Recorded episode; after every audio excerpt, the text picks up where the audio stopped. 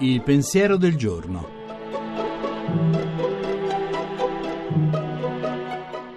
In studio Paola Ricci Sindoni, professore ordinario di filosofia morale. Fa tremare i polsi la recente inchiesta europea estesa ai quattro paesi dell'Unione, Germania, Italia, Grecia e Belgio, relativa alla presenza di minorenni migranti senza famiglia, sbarcati appunto nelle nostre coste mediterranee.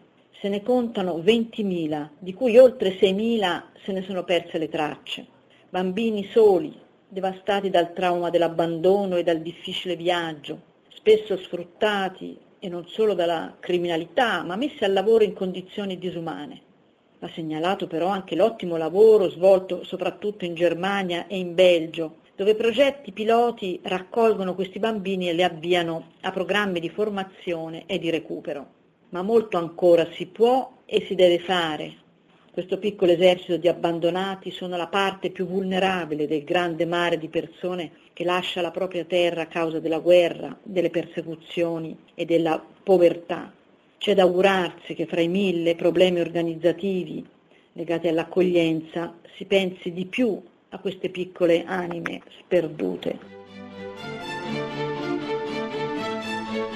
La trasmissione si può riascoltare e scaricare in podcast dal sito pensierodelgiorno.rai.it.